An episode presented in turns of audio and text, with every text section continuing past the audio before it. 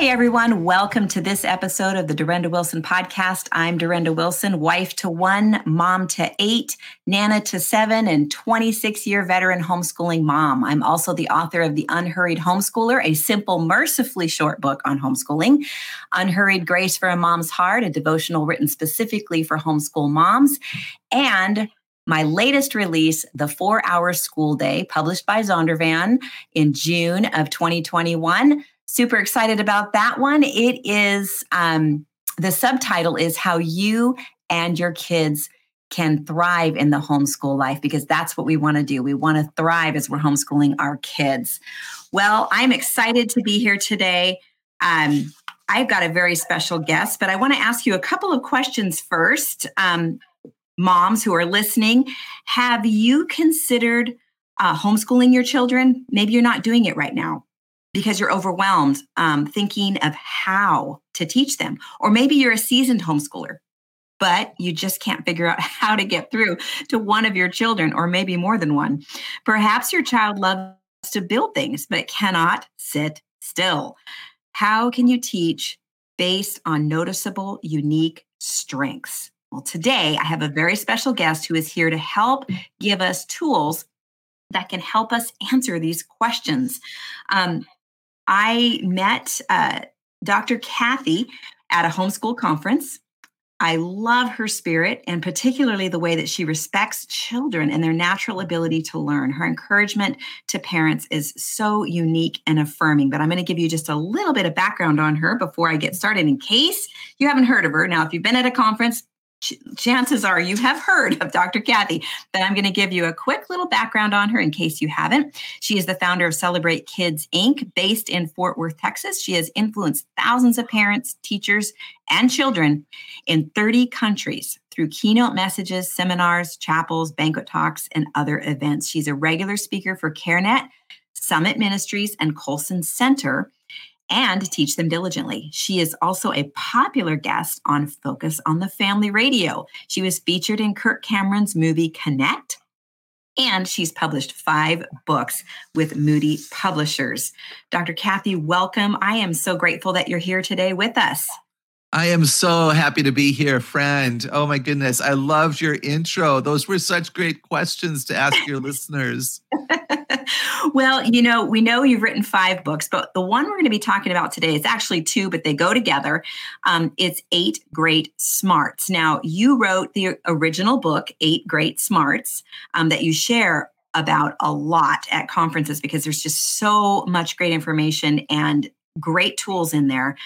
But um, you another book was written by Tina Hollenbeck, who took she's a homeschooling mom, and she took those eight great smarts kind of a step further and sort of uh, almost customized them really at, at, in writing a book that we're going to be talking about today, Eight Great Smarts for Homeschoolers.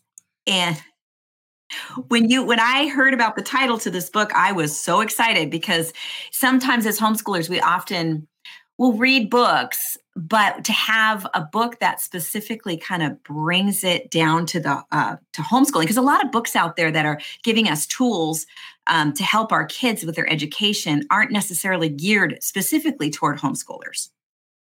Right. They might be geared toward a professional educator who has lots of background information and can take the ideas and, you know, fly with them, where we know that many moms and dads who are home educating their kids are totally qualified to do so, but may not have an educational background. And so they may struggle, you know, with some of the concepts. I think that, you know, my book is accessible, the Eight Great Smarts book. And, and you're right though, that Tina has done a great job. She's one of our, one of our people. So invited her to take the concepts and make it applicable specifically to our homeschooler homeschoolers. And I'm so delighted that she was able to do that. Yeah, I am too. And I think you mentioned earlier before we started recording that um, these two books really go together because um, it sounds like the Eight Great Smarts sort of lays the foundation, like has more of the the meat in, in terms of what Eight Great Smarts really are. And then for homeschoolers, it helps the application. Am, am I right about that? That's true. So there are several places where Tina writes, you know, if you have not read Kathy's original book, please do so. And that's because in my book, I explain, you know, the origin of the eight. Um, I talk much more about what it means to be word smart or picture smart or nature smart. And then I also talk in my book about friendship and spiritual development and character building uh, and not just the academic pursuit. And so it's a more general book that'll help people of any age discover how God created them to be smart, where Tina built upon that. So therefore, her book is specifically about how homeschoolers can help their children be academically successful by teaching to the smarts and reviewing to different smarts and developing really an appreciation for all aids so that all of our children know that they're smart and God did a good thing when he made them the way that he made them. Mm, and that's one of the things I absolutely love about you. I, I read a quote um, from you that you said this: when I teach at homeschool conventions, I regularly say, you teach children, you don't teach math, reading, or Bible. Teaching them how to learn and to love learning will make them the leaders you want them to be. Understanding the eight great smarts will help homeschool families accomplish these goals. I love that. You teach children, you don't teach math, reading, and Bible. I mean, how, what homeschooling mom out there doesn't need to hear that right now? Seriously. And you know what, Durenda, it's why you and I know that all parents can home educate their kids. Mm-hmm. Because, you know, you don't have to be an expert at science. In fact, you can teach children about physics and learn it along with them, or you enroll them in a co-op, or you invite invite a tutor to help perhaps. But no, we teach children, and no one will know your children more, love them more completely than a parent. And that's one of the reasons that parents will always be effective teachers for their kids. Mm, I love that. I love that. It's it's it sounds similar to the encouragement that I give to parents a lot, um, because I think you just can't encourage them enough in that, because there's that feeling of that feeling of inadequacy that always rears its ugly head. And so um, we're here to tell you that you can do this. Absolutely. And you know, Durenda, you've heard me say, I think that even on your worst day, you'll be your child's best teacher. Mm-hmm. And, and I really say that with a lot of respect. You know, you will have rough days because children are children. That's right. And the English language is confusing, you know, and children spill their milk and, you know, kick a sibling. I mean, stuff happens because we're human. And so, you know, it's not a cakewalk. We're not saying that, you know, it's going to be hunky-dory, you know, easy every day. But we do think that you can do it. And, you know, this kind of information, expecting children to be smart and discovering how they're smart, will help us be more joyful and more expectant in, in a very positive bent. And that's why we, you know, we have these resources that Celebrate Kids. Mm, I love it. So I would love for you to start out sharing with us a bit about the eight smarts and how you develop them. Yeah, thanks. So Howard Gardner is the actual researcher who knew this to be true. He's a um, psychologist at Harvard University and was interested in how people behave differently. He never intended educators to take hold of it, but of course we did when we found out about it. So we believe that all children have the capacity to develop all eight, and in in in a particular order that I'll explain. Um, when we're being word smart, we think with words. So these are the children who you tell all day, you know, be quiet, be quiet. It's mommy's turn to talk. Uh, we we are the wordsmiths, if you will. And then logic smart kids, or when kids are being logic smart, they think with questions, and they probably like math and science because they love to explore and they love it when things make sense. And the only reason that I mentioned those first two in that order is because they're what we call the school smarts, mm. right? Because if you think about tr- kind of traditional education, what do we do all day? We read, write, speak, listen, ask, and answer questions. And so children who have many brain cells in the word and logic smart parts of their brain will probably find traditional schooling easier. There may be people who are considering to homeschool their kids because the schooling that they're in isn't effective. And it may not be effective for them because they don't have as many brain cells in these parts of the brain that the system across the road absolutely depends upon. Mm. So those are the first two, only in that order. But you know what, Durenda, you and I know people who have been very successful in life, even if school was hard. Yes. Right? Yes. And we also know people where school was really easy and life has been hard. Right. Absolutely. Right. And, you know, and that means that all eight of these are really relevant. And one of the reasons I love supporting you is that you parented your kids to, to develop all eight. And, and that's one of the reasons that I've endorsed your books and, and love what you do. Um, the other ones quickly would be picture smart. We think with our eyes. We might like fiction and history because we see it come alive inside of our head. We're also the ones who may doodle and enjoy drawing, and traditional art might be something we enjoy. Music smart kids think with rhythms and melodies. They may sing in tune and play one or more instruments. Body smart kids think with movement and touch, and they might be athletes and actors and dancers and clay sculptors. They enjoy movement. And then when kids are being nature smart, they think with patterns. That's how they know it's a bluebird, not a blue jay, an elm tree, not an oak tree. They're good with being outside and collecting live things that become dead, you know? And then um, and then there's people smart. And when we're being people smart, we think with other people. We brainstorm and network and collaborate and, and love the dialogue of, of learning. And then the self-smart part of the brain thinks deeply inside of itself and craves and needs quiet, peace, privacy, and space. So mm. self-smart, we think inside. People smart, we think outside. Again, all children have the capacity for all eight. The earlier they're awakened, the greater the likelihood they're a strength for a lifetime. And we can use them in, in really healthy ways. It's exciting. I love that. And so you're saying that you believe that everyone is born with these eight smarts, but they need to be awakened, so uh, so to speak. Well, the capacity for all eight. Um, that's based on M- research with M R Is and stroke patients mm-hmm. and just a variety of things. Mm-hmm. Yeah, so, it, it doesn't so, mean, Durenda, it doesn't mean that all of our children are going to be experts in all eight. And no, right. that would be arrogant to think so. But right. the capacity is there. Right, right. Um, so... As a mom who's listening, she's she's probably, as you dis- described each of these eight great smarts, she could she could shout out a child's name, you know. But you know, how do you think we can help kids grow in their smarts? Well, great question. You know, the first thing that I would mention is obedience. You know, your questions at the beginning of the show. You know, do you have a child who who doesn't sit still well? Right? You know, sit down, sit down, sit down. You know, stop all that movement.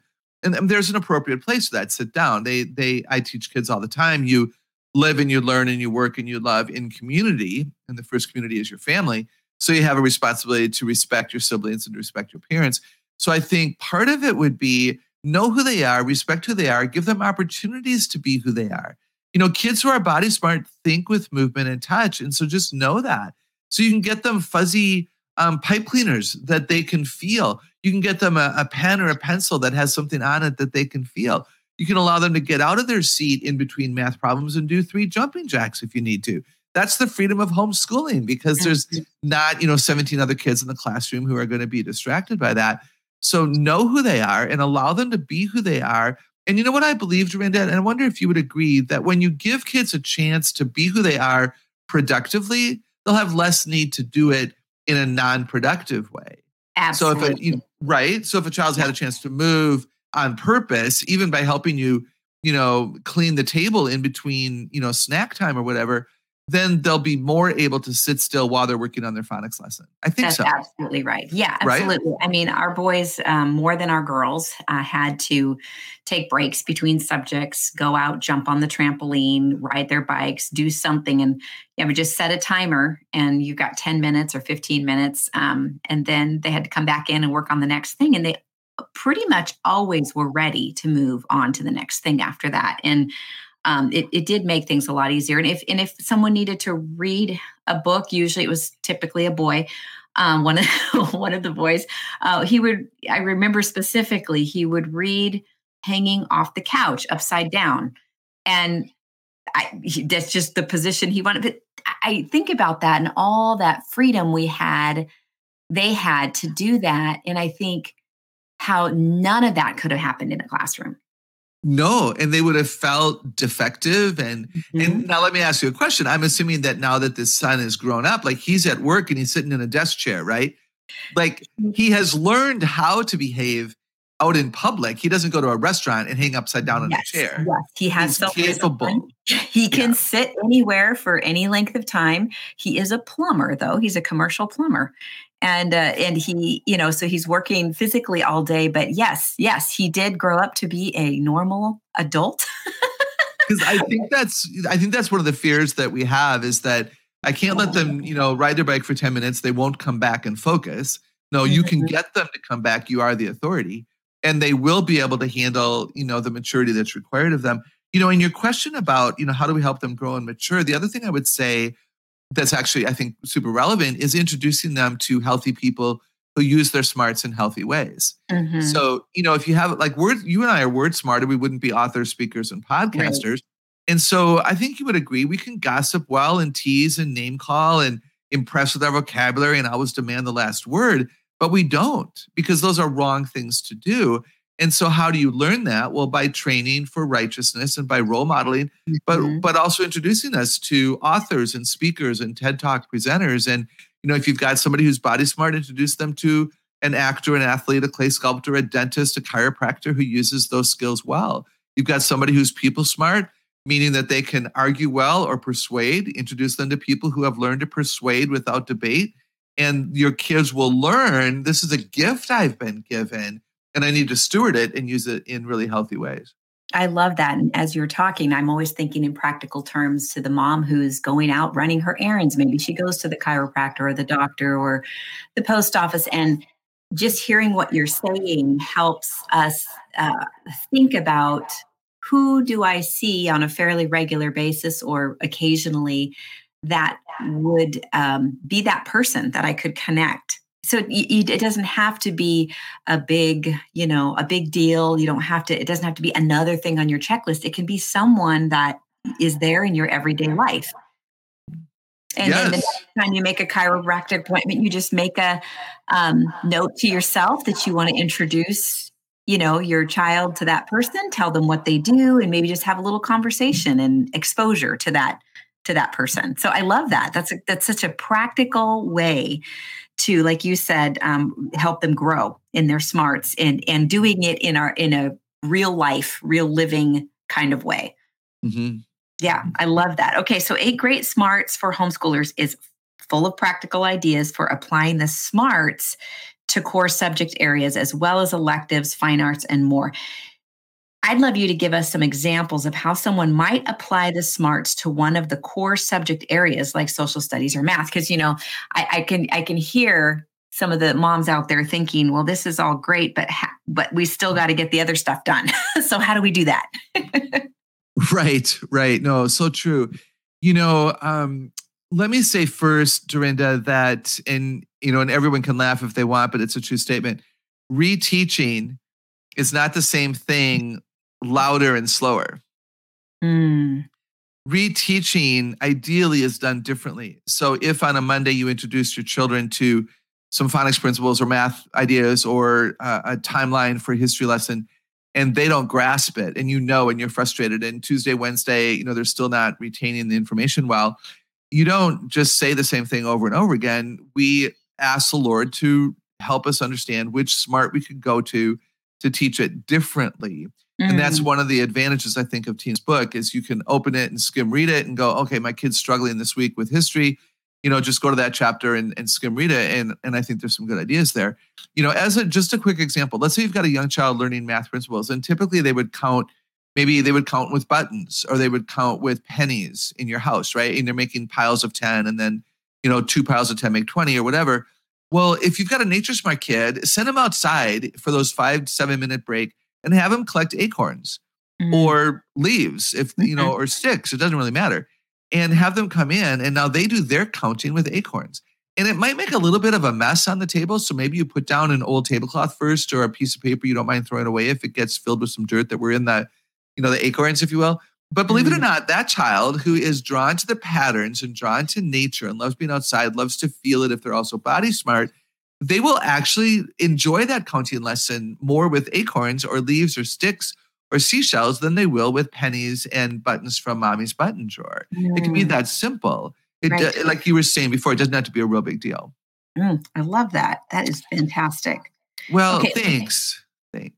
I, I I love when we can we can get tools for our toolbox for those things that can seem a little bit um, redundant, you know, when you're trying to do the, trying to plod along every day in math and, you know, in those basic things. Um, it's so fun to have new ideas and new ways to have those subjects connect, have our kids connect to those subjects, you know, because that's really what we're doing is we're helping our kids develop a relationship with learning. And if we can keep it as positive and enjoyable as possible, it's a win-win for everybody.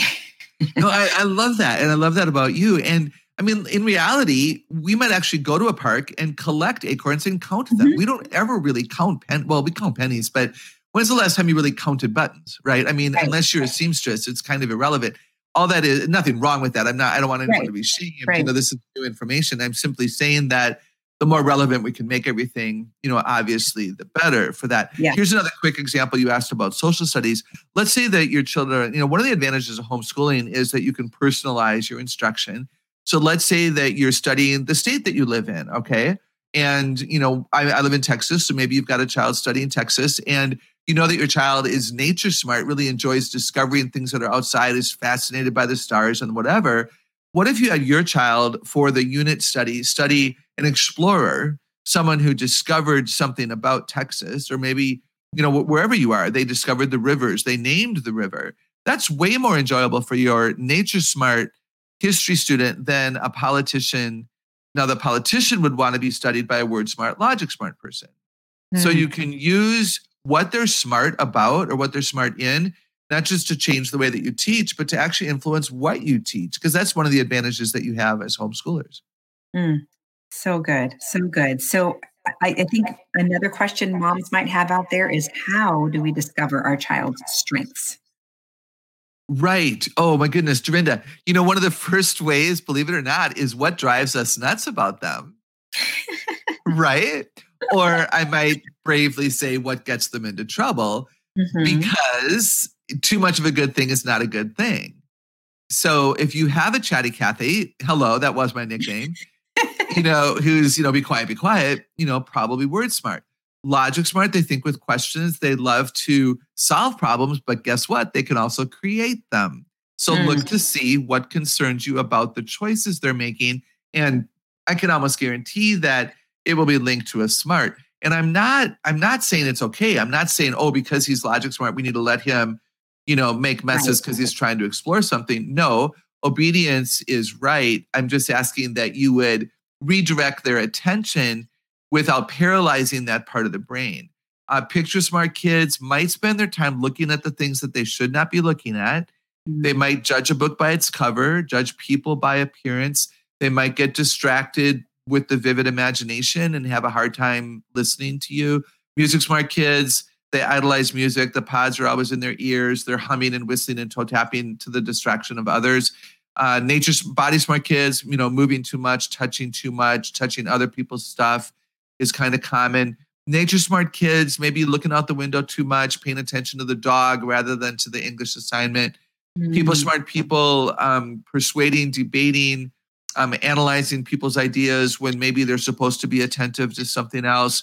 Um, And then self-smart people, isolating would be one of the things to look for, where they choose to spend so much time alone that they're not a part of your community. Those would be examples. And, and again, in my book, Eight Great Smarts, every chapter has a section on character and obedience. Um, you can also find out what smarts they have developing by what do they talk about when they talk and what do they ask about when they do ask questions. If they're asking questions after church about music and not the sermon, probably the music smart part of the brain is being developed. So what do they ask about? What do they talk about? I love that. That is that is so good, because I, as you were as you were describing, I was I was thinking of different children in our family and what they would would have done back in the day, and it's just I having the perspective now as a mom with grown kids, um, I see that you're absolutely spot on with all of this. Oh, thank you. Because what, where they have gone and what they've uh, sort of honed in on um, had everything to do with those things in their childhood that you, like you said, either they were doing a lot or driving me crazy with, or, you know, or was a distraction from, you know, the checklist of things we were trying to get through, you know? So, and I love that you're framing everything up within uh, biblical character, because, mm. you know, the world does kind of, um, send the impression that, well, once you figure this out, you've just got to like let them have, you know, you know, carte blanche, just do whatever. And that's not the case at all. That's not what God calls us to. We get to refine and hone in on these skills. Um, and the best way that we can do that is by staying within God's boundaries. Um, you know, we're still the parents. We need to retain the authority. If now is not a good time for a mess, that is our call to make. But we can be thinking about when is a good time for a mess, because if I had my way, there would never be any messes. So, um, but, but being aware of um, our children's strengths like this um, encourages us to do that, to say, hey, that's a part of them that is God-given, that God's hardwired into them. Let's, let's, um, do the thing we're called to do. And that's to, um, you know, glorify God and bringing out and growing that, that strength and, and directing it in a good, productive way. And, um, so this is just so good. So good. Um, last question for this episode. We're going to do another episode after this with some more questions. I think, um, I'm excited because, uh, I know if I were a mom listening on the other end, I would be like listening with bated breath because we're answering these things that we deal with every single day. Um, and this would be one of them. How do we help our child in areas of weakness? Right. That's, yeah, that's such a good question. You know, the first thing I want to say, Durenda, is that weakness is real and it's okay. So the, mm-hmm. the first way we help them is to not shame them and to not believe that they're stupid because something is a challenge. So I think our attitude is huge. Mm-hmm. And, and then, of course, um, expecting them to have a positive outlook about themselves. I think that one of the advantages of knowing the smarts is we can bring a smart alongside of something that is more challenging and help them be successful. Even the idea of studying an explorer in a history class rather than a politician, you know, when they're able to do that, if they're in a co-op or you're doing, you know, something independently at home. You know, I'm not a terribly good speller. I, I have an earned P H D. I'm, I'm an author of many books, but the English language is absolutely ridiculous. And, and I'm logic smart. I want the rules to work. If there's an E at the end of the word that's supposed to make the first vowel long, put it there, you know, but, but you don't always. So I travel with the Misspeller's Dictionary. So one of the ways that we help our kids with weakness is we surround them with tools that will be effective. It's no different from a calculator for the child who has a hard time remembering math facts. In my dictionary, the Misspeller's Dictionary, you can look up the word the way you think it should be spelled and you'll find it there. And, and then you know how to spell it. I also use a thesaurus. One of my favorite books when I was a child was a thesaurus. And, mm-hmm. and kids are like, oh, lady, you need a life. And I'm like, I had a great life. I've always loved words. And I'm working on a book now and I use a thesaurus because, you know, I can find other words that I maybe haven't thought of or words that I might hesitate to use because I'm not automatically able to spell them off the top of my head. Nothing wrong with that. It is what it is. I don't give in to my weakness. One mm-hmm. of the ways you help your kids with weakness is you don't let them give in to it. Mm-hmm. You know, I don't not write because spelling is a challenge. Right. The people who work with me uh, proofread my work. And I'm very careful to proofread by reading out loud so I can catch, you know, my own errors. But I, so I think it's attitude. And then I think it's surrounding them with um, the right people and the right tools. And then I would also say, Durenda, that, you know, if your child is struggling with something and it's not terribly relevant, let me use this as an example. And you might not all agree with me, and that's okay. Creative writing is not a necessary life skill. Mm-hmm. Writing to make lists probably is. Mm-hmm. Um, maybe non like note taking, like during a sermon, during a staff meeting, might be the type of writing that we might say is more essential. You can live a great life and not be a creative writer unless you're called to be a creative writer. Right. So if your children have a call or a desire or a passion, you know, they want to help the homeless. And so there's something in the way of them being able to do that, then that's a weakness we work on. Mm-hmm. And they should be more motivated to work on it because they can see it as a part of their call or their passion. So I think right. that's essential. And that's another reason to homeschool, because you will know your kids better and you'll be able to help them say, you know what, sweetheart, this is challenging for you. And it's really okay. You don't need to take calculus and trigonometry like your brother. It's okay. We'll finish algebra and be finished with math. Right. And, and what we're doing there is we're problem solving. We're teaching them to not be...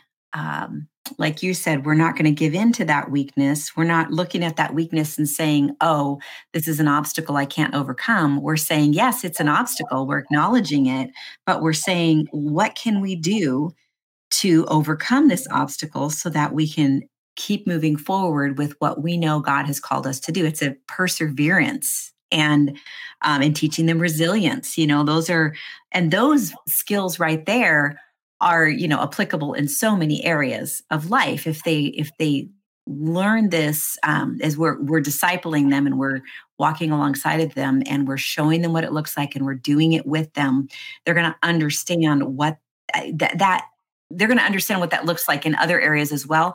But we're giving them such a gift when we do that. Um, because I, I watch our kids and how they problem solve. I mean, there, there's one in particular, one of our kids, just, he is a problem solver extraordinaire. I don't know if there's a problem. He's like, a, he's like attracted to it so that he can solve it. he's, I would say he's probably logic smart. Um, he is just super, super great about that. But anyway, all that to say, um, these are such fantastic, uh, Such fantastic ideas, so uh, so much to think about. So I think we're going to wrap up this episode, and uh, we'll do another episode um, with some more questions about, you know, why a one-size-fits-all curriculum doesn't really work, um, how we can become a student of our children, advantages um, that teaching uh, child smarts has over general education. These are questions we're going to answer in the next episode. So please join us. Um, Kathy, thank you for being here with us today. And can you tell us ways that uh, moms can connect with you? And we'll include this information in the podcast notes as well. Yes, thank you. It's been so good to be here.